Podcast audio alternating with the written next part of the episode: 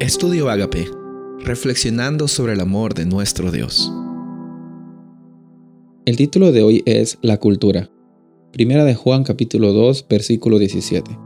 Y el mundo pasa y sus deseos, pero el que hace la voluntad de Dios permanece para siempre.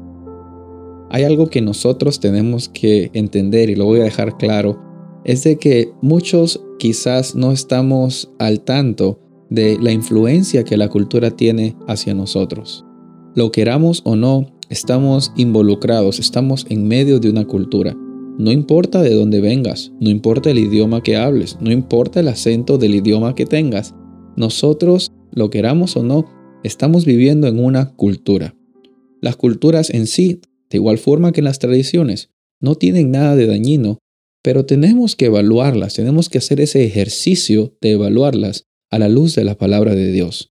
Porque tenemos también que reconocer de que la palabra de Dios ha sido escrita en un lenguaje específico, con una cultura específica, muchas veces para un propósito específico. Sin embargo, también podemos extraer principios de la cultura de los tiempos de Jesús o de los tiempos de la Biblia. Podemos extraer interesantes lecciones, no solamente a leer la escritura, sino también a leer y entender cómo ha sido escrita, para quién ha sido escrito, en qué momento ha sido escrito. Ese estudio diligente de la palabra de Dios nos ayuda a tener un nuevo significado de por qué los autores de la Biblia usaron esta palabra en vez de esta palabra. Nos ayuda a entender en según la cultura que ellos tienen. Porque lo queramos aceptar o no, yo hablo español hoy, pero tú puedes estar hablando un español parecido, pero con un acento diferente según la región donde tú vives. Y muchos de nosotros preferimos usar una palabra frente a otra palabra, según las circunstancias.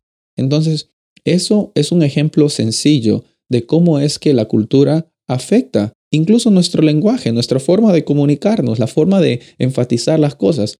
¿Hay algo de malo que yo tenga este acento y, no, y tú no tengas este acento? ¿Hay algo de malo que yo use esta palabra y no use la otra palabra? No hay nada de malo.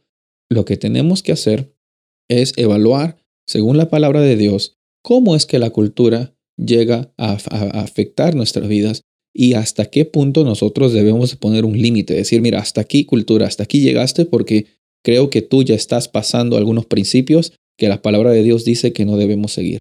Pero si la palabra de Dios te dice que no sigas esto, jamás te lo va a decir para que tú tengas una vida de tristeza, una vida limitada, una vida frustrada. Si la palabra de Dios te pide, por medio de los principios que tú lees en la Biblia, te pide que dejes de hacer algo que no es beneficioso para ti, lo hace para tu bendición siempre.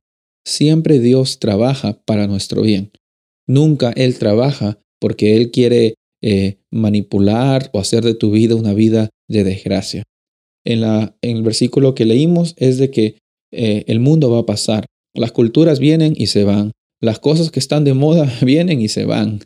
A veces queremos tener lo último de la tecnología y vino, lo tenemos y se fue porque salió algo más nuevo. Tenemos que recordar que lo único que va a permanecer para siempre es la voluntad de Dios, la presencia de Dios, el carácter de Dios. Y en la Biblia, si bien es cierto, ha sido escrita en una cultura específica, en una situación específica, hay profecías o hay elementos también que tienen una aplicación universal, que tienen una aplicación necesaria para que nosotros la leamos aprendamos y seamos transformados por medio de esos versículos, por medio de esa escritura. El llamado para hoy es que nosotros identifiquemos la cultura en la que vivimos, la analicemos. A veces celebramos cosas que no son beneficiosas para nosotros en nuestra cultura. Pensamos que es normal, pero queremos en esta oportunidad extenderte ese llamado de que tú analices tu cultura, a la luz de la Biblia, veas qué cosas son bendición para ti, de bendición para ti, qué cosas no son de bendición para ti. Y de alguna forma u otra, predicar con tu vida, no con tus palabras, no denunciando las cosas, sino primero predícate a ti mismo. Que ese sea el llamado, que ese sea la motivación de ser como Jesús y vivir en esta cultura en la que tú estás viviendo y al mismo tiempo ser una luz en medio de la oscuridad. Soy el pastor Rubén Casabona y deseo de que tengas un día bendecido.